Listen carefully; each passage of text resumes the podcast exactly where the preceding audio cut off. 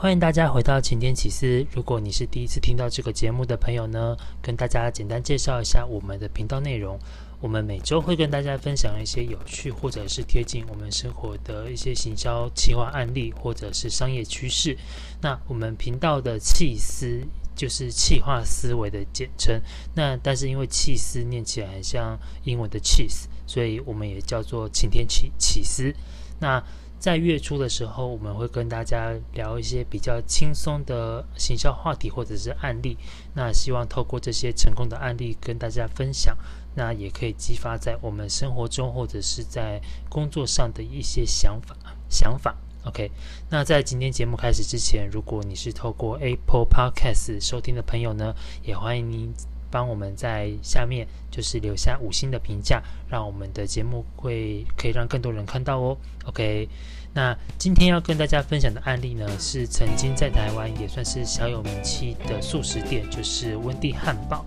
那可能像我三十几岁的人，对温蒂汉堡就会有一点印象。那我记得我小时候最喜欢是吃他们的烤马铃薯跟意大利面，对，因为我不喜欢吃汉堡，所以但是温蒂汉堡的烤马铃薯跟意大利面真的是那时候觉得是超级美味的东西。那可是比较可惜是温蒂在一九九九年就撤出台湾市场了。不过它现在在在其他的国家还是有的，比方说像日本啊、新加坡。那当然最大众还是在美国。那可是蛮有趣的是，根据美国的一份呃销售的分析报告，是温蒂汉堡在二零一二年的时候。它的销售营业额其实已经超过汉堡王了，成为仅次麦当劳的第二大的连锁素食品牌。那所以，我们今天刚刚简单的带过温蒂汉堡的一些背景。那我们今天就要聊就是说，在数位社群的时代呢，当一个品牌想要跟消费者有更深层的接触的时候，通常我们不能只是守在门市或者是在粉丝团上面。等着消费者来做发现，但我们更常要做的就是主动出击，所以甚至要透过一些比较巧妙的结合异业合作，然后在意想不到的地方出现，杀得消费者一个措手不及。但是你又可以很完整的去传达品牌想要告诉消费者的资讯或者是价值，也会让消费者因为这种出其不意的发现而产生很深刻的印象。那现在每个品牌其实都知道说经营社群的重要性，可是如何去经营到有一群死忠的粉丝去愿意追随他，那其实一直以来都是一个还蛮大的课题。所以今天我们就来看看温蒂汉堡它在经营社群上面跟它在数位行销上面有哪些有趣的案例吧。OK，那就让我们开始今天的节目吧。大家有听过吃鸡这种游戏吗？那它是一种网络游戏，是一种类似大逃杀的第一人称射击游射击游戏。那通常玩家们在同一张地图当中呢，要从完全手中没有资源，然后开始去互相争夺，可能是枪支或者是补给品等等的。那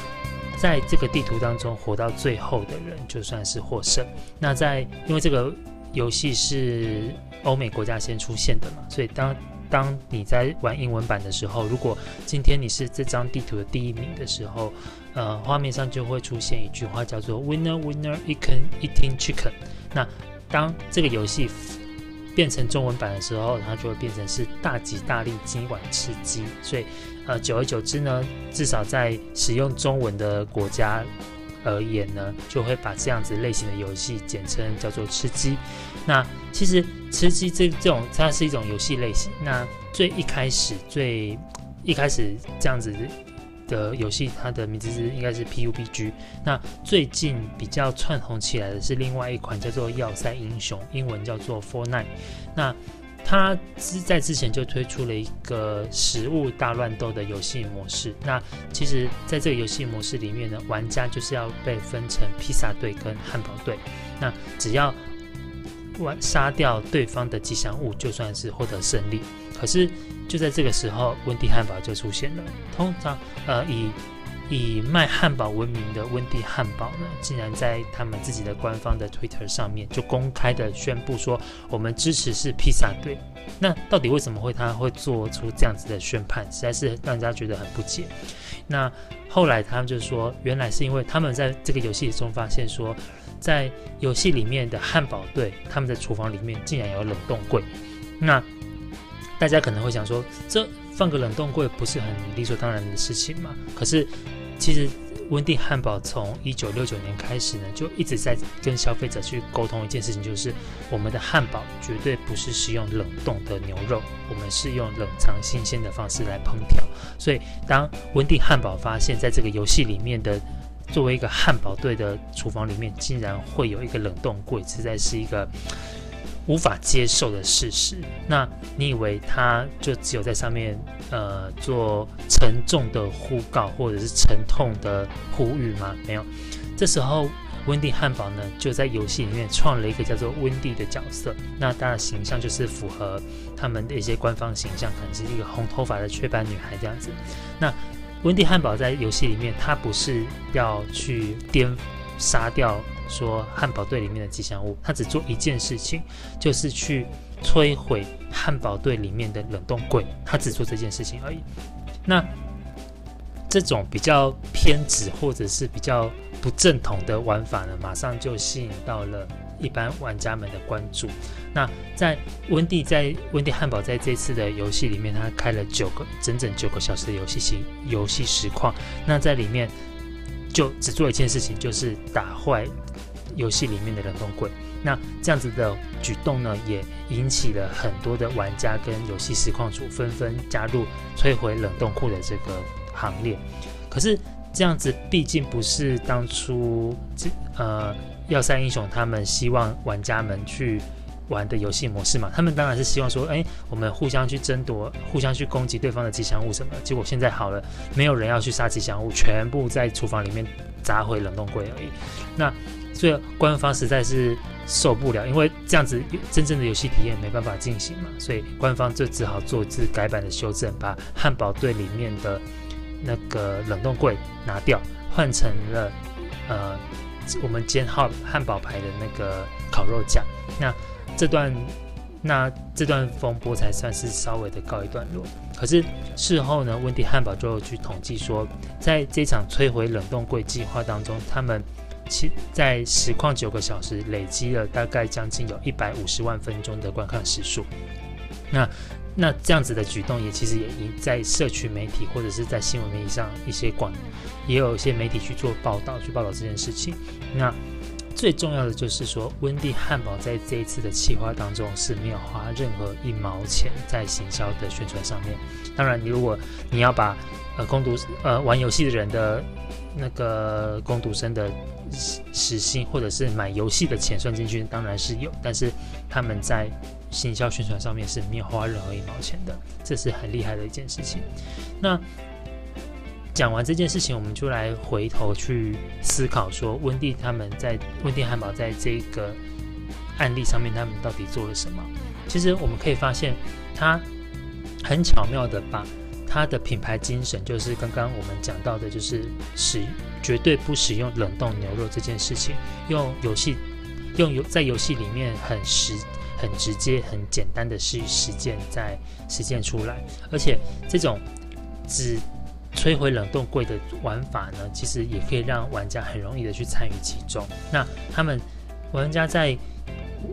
在体验捣毁冷冻柜的这个过程当中，无意间其实他们也是去去体验，或者是去。感受到了温蒂他们想要温蒂汉堡想要传递的一个价值，那这样子不仅就是也也也会让消费者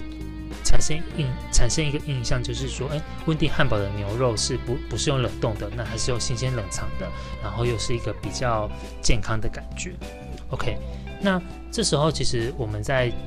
再讲的再深入一点，就是说，有时候其实品牌，我们说一间公司一个品牌，他们一定会有一个所谓的品牌精神或者是品牌价值。可是通常，如果今天我们把所谓的企业的组织章程啊打开来看，我们会发现这些品牌精神有时候离消费者是很遥远、很虚幻、很难懂的。那但是我们要怎么样去让消费者去感受到这些我们想要跟他们沟通的价值呢？这时候我们可以去思考，就是说，我们可以试着用一个行动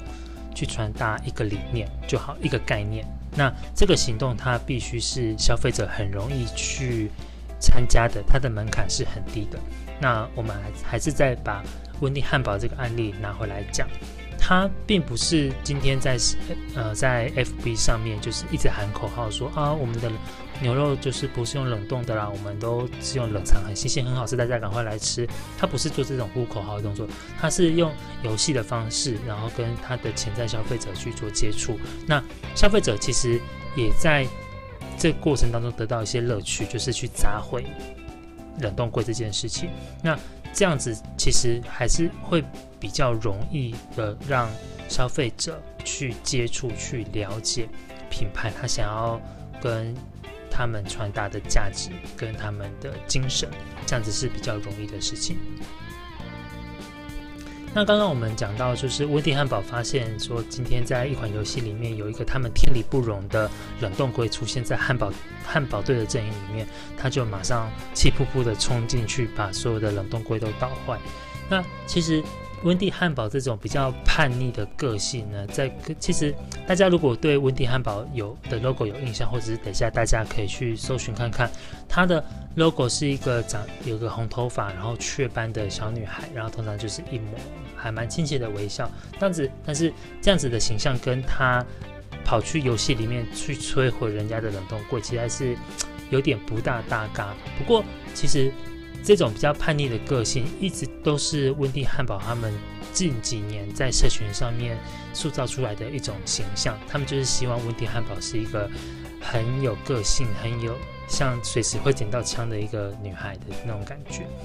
那其实。这个时候对消费者来说也是蛮特别，就是说，因为一般我们比如说社群的小编啊，或者是在面对各式各样的网友的时候，通常我们都会尽可能去不要得罪客人，即便客人提出来是质疑或者是批评，我们都会用很高 EQ 或者是很正式正确的方式来回复他们。可是温蒂汉堡就不搞这一套，他不是吃素的，所以其实温蒂汉堡的 Twitter 在。在美国是一个还蛮有名的一个账号，因为他是是常常在跟网友们互呛的。比方说，呃，今天如果网友就是摆明就找茬，就说我觉得你们的垃圾就是跟，我的食物就跟你们垃圾，那，我觉得你们的食物就跟垃圾一样难吃什么的。那温蒂就会就会直接说 no no no，我觉得你的留言比较像垃圾，他就这么直接直接呛。那又或者是说。当然，刚刚提提到嘛，温蒂汉堡现在是仅次于麦当劳第二大的素食品牌，所以就会很就会有很多麦当劳的铁粉去在温蒂在温蒂的推特上面去呛他或去酸他。那他就会就有一则留言是这样子，他就说就在推特上问温蒂说：“哎哎，不知道哪里找得到好吃的麦当劳？哎，温迪你知道吗？”那温迪这时候连话都不想讲，他就直接贴了一张垃圾桶的照片给他。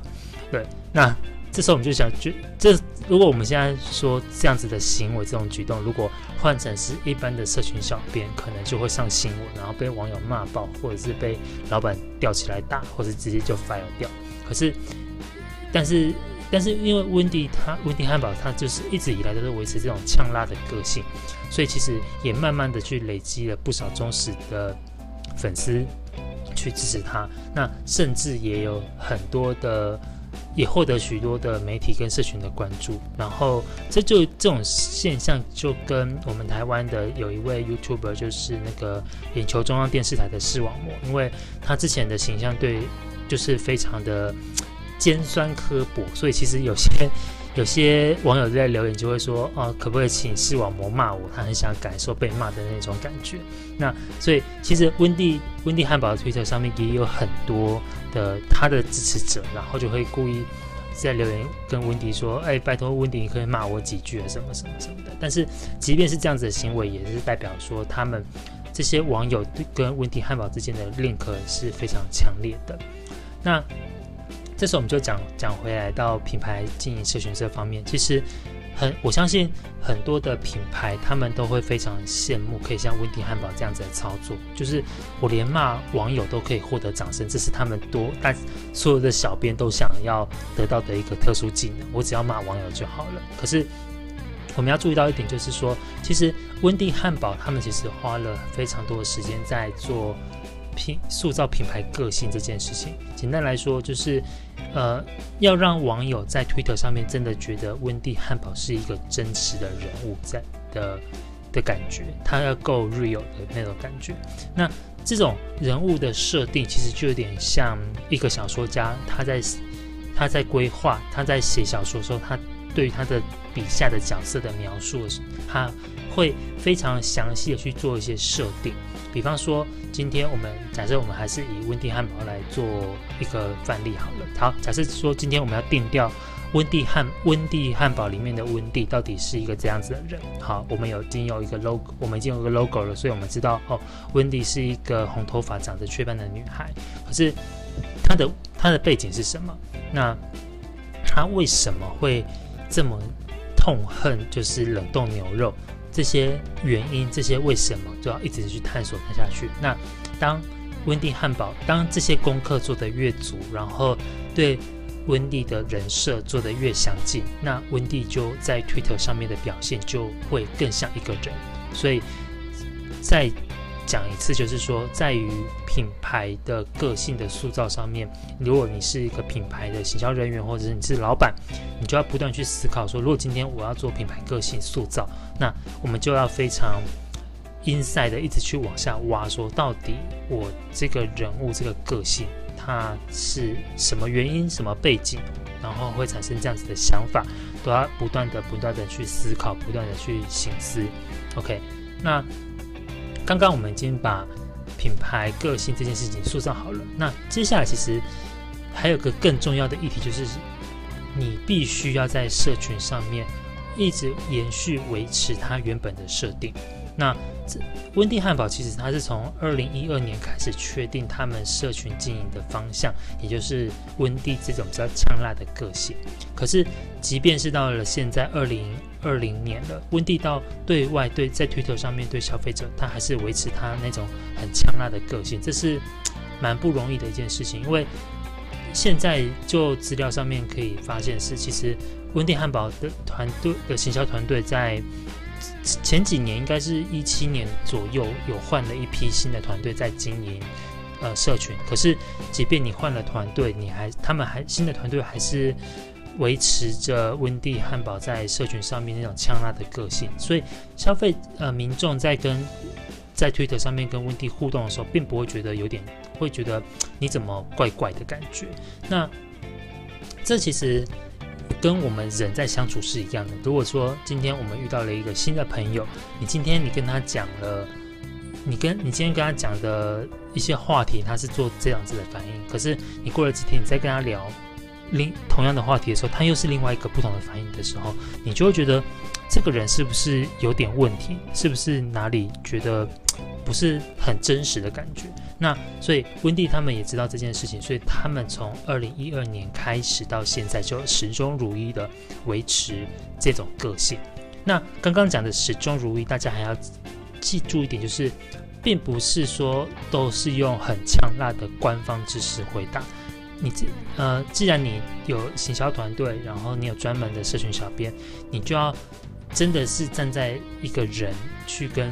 人互动的这样子的角度去跟你的网友做互动，这样子网友其实才会发现说，哎，其实你讲话很有趣，然后我喜欢跟你继续做互动。那如果说你今天你你可能是便宜形式，你没有太多时间去去一一回复，所以你就设定了很多很多的官方知识回答。那久而久之，消费者一定可以感受得出来说，你这个社群并不是真正很用心的在经营。OK，好，那其实我们刚刚前面讲了。关于品牌个性塑造有非常非常多的的内容，我们最后我们简单的跟再帮大家整理一下，就是第一点就是我们要确定就是这个品牌的核心价值，然后要思考说消费者要怎么样去接受跟理解。刚刚讲到嘛，其实，在企业里面，品牌核心价值对消费者来说是非常难，是很高空、很虚无缥缈的东西。但是，品牌业者要去思考的就是，既然它很缥缈，它很难理解，那我们就要想办法让客人好懂。所以，以温蒂汉堡来说，它就是只跟消费者沟通一件事情，就是我们的汉堡绝对不是冷冻的。那用这样子的行为去象征他们餐点是新鲜健康的。OK，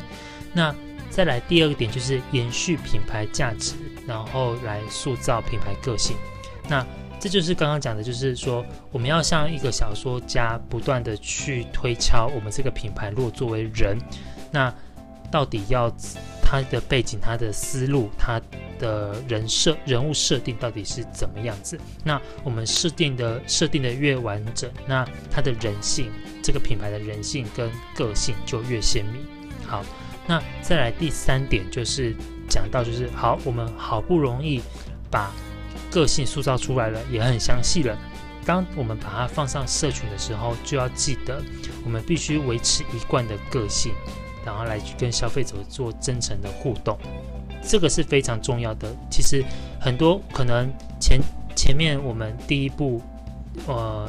了解了品牌的价值，第二步我们塑造了个性，通常很很很容易就毁在第三步，就是我们没有办法持之以恒的去维持这件事情，然后导致大家在社群上面就对这个账号就失去信心，因为其实现在的社群。每天都会发生很多事情，所以如果你今天你被网友遗弃了，那他们还有更多值得他们有关心、有兴趣的东西，他们要再回来，再再把注意力放在你身上，就会非常的困难。所以每天维持个性，在跟网友做真诚的互动，这件事情就非常的重要，然后也是要必须一直一直做下去的事情。好，OK，那再来就是讲到说，其实。我们在经营社群的时候啊，其实就是是需要不断的累积的。就是当我们今天确定我们要做做社群经营的时候，我们就要有一个预期心理，就是我们必须花很多很多的时间来跟消费者做互动，然后慢慢慢慢的累积声量跟形象。那如果说今天我们很幸运的，我们把形象维持得很好，然后很有一致性，那渐渐就会累就会。就会吸引到喜欢这样子人的的网友来跟我们成为我们的铁粉，甚至把我们当成朋友朋友来看。那这样子的流程放到网络上是这样子，其实我们也可以把它，我们还是可以把它思考说，就是人与人互动的感受上。当我们今天想要跟人交朋友的时候，如果你一开始你也不用，你也不可能去设想说我，我一开始就要跟你很熟，一定是慢慢慢慢慢慢的，然后去认识你，去知道你，然后也觉得，诶，你这个人不错，然后你的价值观跟我是相符合的，然后你讲话也不会反反复复的，那我们才有机会去做朋友。所以其实很多时候，当我们在思考说品牌怎么样跟消费者去做接触的时候，如果我们找不到那个切入点，找不到怎么样去打动消费者的时候，我们反而可以去回归到，当我们怎么样用人跟人之间的互动的时候，或许我们就可以知道下一步我们该怎么走。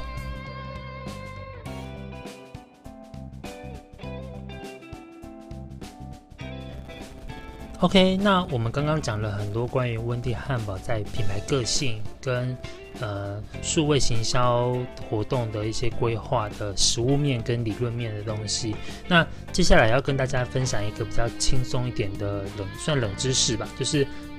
我们刚刚有提到说，温蒂汉堡他们从一九六九年开始就不断跟消费者去沟通说，我们的汉堡是新鲜冷藏，绝对不是冷冻的。可是你可能没有想过，就是说温蒂汉堡它对于这个牛肉的坚持啊，甚至。也影响到了我们现在的政治用语。OK，那这个大家可能就接下来要讲，大家可能就比较有印象，就是通常我们在选举期间，新闻总是就是会一直报说，哦，某某候选人又端出了什么证件啦，然后他还是某某候选人一直拿不出证件出来。OK，这时候我们就会说政策牛肉或者是政见牛肉的哦，这这个词就会出现嘛。那那大家有没有想过，这个“牛肉”这个词到底是怎么来的？OK，那呃，这个词其实是来自温蒂汉堡，他们在一九八九年的时候有有一支广告，就是那时候温蒂汉堡的名气还不及麦当劳跟汉堡王这两大素食龙头，所以他们就是为了要讽刺呃这两个大佬他们在那个汉堡排里面偷工减料，就是放的比较小，然后他们要。反他们要对比出我们温蒂汉堡的牛肉是是新鲜，然后又很大块的，所以他们就拍了一支广告。那这支广告呢，就安排了三位老太太到柜台前面点餐，就说：“哦，好，我们要一份牛肉汉堡这样子。”那当柜台送送餐到老太太面前的时候，是一个超级巨大的汉堡面包。那老太太他们就很兴奋，就赶快把面包打开来看。可是里面的牛肉片就是小的超级可怜，可能不及这个面包的十分之一这样子。然后就看老太太三个老太太当场傻眼在柜台，然后另外一个老太太有一个有一个比较视力不好的老太太就把眼镜拿下来，然后一直盯着那个汉堡面包，一直在大喊 “Where's the beef？”OK，那这句 “Where's the beef” 在这个广告一播出，就瞬间就爆红，成为。那一年就是所就是所谓的广告金句那种感觉。那同一年刚好也是美国的总统大选。那有一位候选人就趁着这个广告的热度，就对着那个他的对手就大喊 “Where's the beef？” 就是暗示对手说他一直没有拿出具体的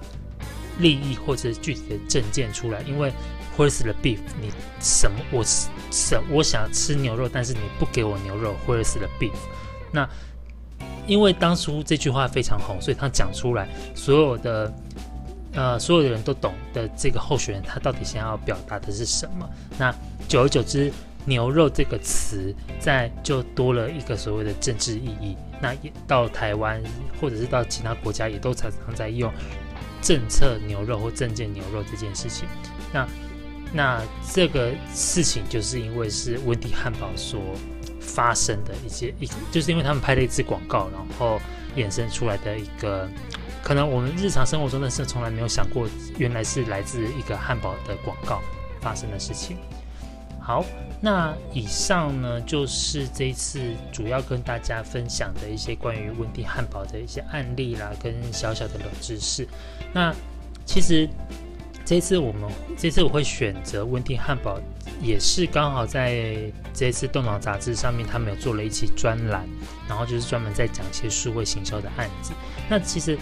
也不知道是不是故意的，他们就是这这一个专栏上面，他们放的是一个是温蒂汉堡，一个是麦当劳，一个是肯德基，其实三个都是速食业的。那其实呃，我们本来是想要三个都讲。就是刚好让大家对照一下说，啊，这三个品牌，然后他们都是速食业，那他们会做什么事情？可是其实当我们写完，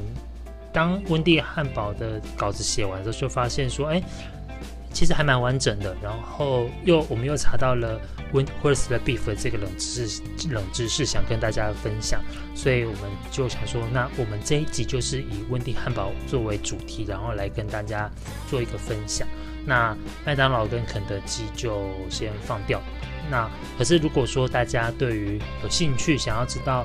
麦当劳跟肯德基他们有哪些比较有趣的数位的行销案例，那也可以在不管你是用 YouTube 还是 FB 还是 Podcast，都可以在下面留言跟我说你想知道这两家到底是做什么的，那我就会再找相关的资料分享给大家。OK。那今天的节目就到这边告一段落。那还是要跟大家稍微说一下，就是这次的录音的的节奏有点跟可能跟之前有点不大一样，就是呃之前的录音都是一段，可能我会先写个讲稿，然后就一段一段分段一个主题，然后分段就是个别录音出来，所以可能一个一小章节里面就有三四段录音的。这样子，然后我这边我就后后置剪接起来，那是一直听起来就会发现说还是有一点念稿的感觉，所以这一次呢，我这次在录音的时候，我就尝试看看，就是用一种比较像直播的方式去呈现。那可能大家今天在听的时候就会发现说，怎么很多赘字，然后会很多讲错话或者是提提吐吐的过程。那我想这样子可能大家可以感受看看啦。我会觉得说，或许这样子虽然说听起来不是太震惊，但是也比较生活化一点。那或许这样子的节奏、这样子的风格、这样子的语速，大家会是听起来比较舒服的，不会像之前感觉都很生硬，然后情绪又会有点不连贯。这也是我之前发现的一个问题，就是当一个主题，然后我分很多段的时候，会发现，哎，好像。你每一个主每一句话的断点跟下一句话的起起始的那个情绪是很是不一致的，这样子听起来好像有点怪怪的。对，所以呃，如果你对于今天的节目的不管是内容啦，或者是呃我们呈现的方式有一些想法，那都欢迎大家就是在下面留言跟我说，那我们也可以再慢慢去调整，然后也希望说我们可以找出一个比较。OK 的形式，然后大家比较可以接受的方式，然后让这样子更多比较有趣的行销案例可以跟大家做分享。OK，那节目最后呢，还是再跟大家说一下，如果你你是用 Apple Podcast 在收听节目的朋友呢，就是请可以请你在我们的最下面有一个五星评分的栏，就是直接五五颗星点下去，那这样子就会让我们这个节目。会被更多人看到，OK？那但是如果你觉得点五星对你实在是有违你的良心，你觉得说这个节目还好吧，不止五星，我觉得只有三星或两星，那也没有关系，就是那反正节目刚刚这是刚开始的节目，所以不管你的你们对评价是好是坏，对我来说都是一个还蛮重要的参考指标，所以就是希望大家可以多。回馈一些意见给我们，然后让我们知道我们哪里还可以，哪里还可以改进的，那我们就会继续努力，然后呈现出最好的节目内容给大家。OK，那感谢听到这边的各位朋友们，那我们今天其实就下次再见喽，大家拜拜。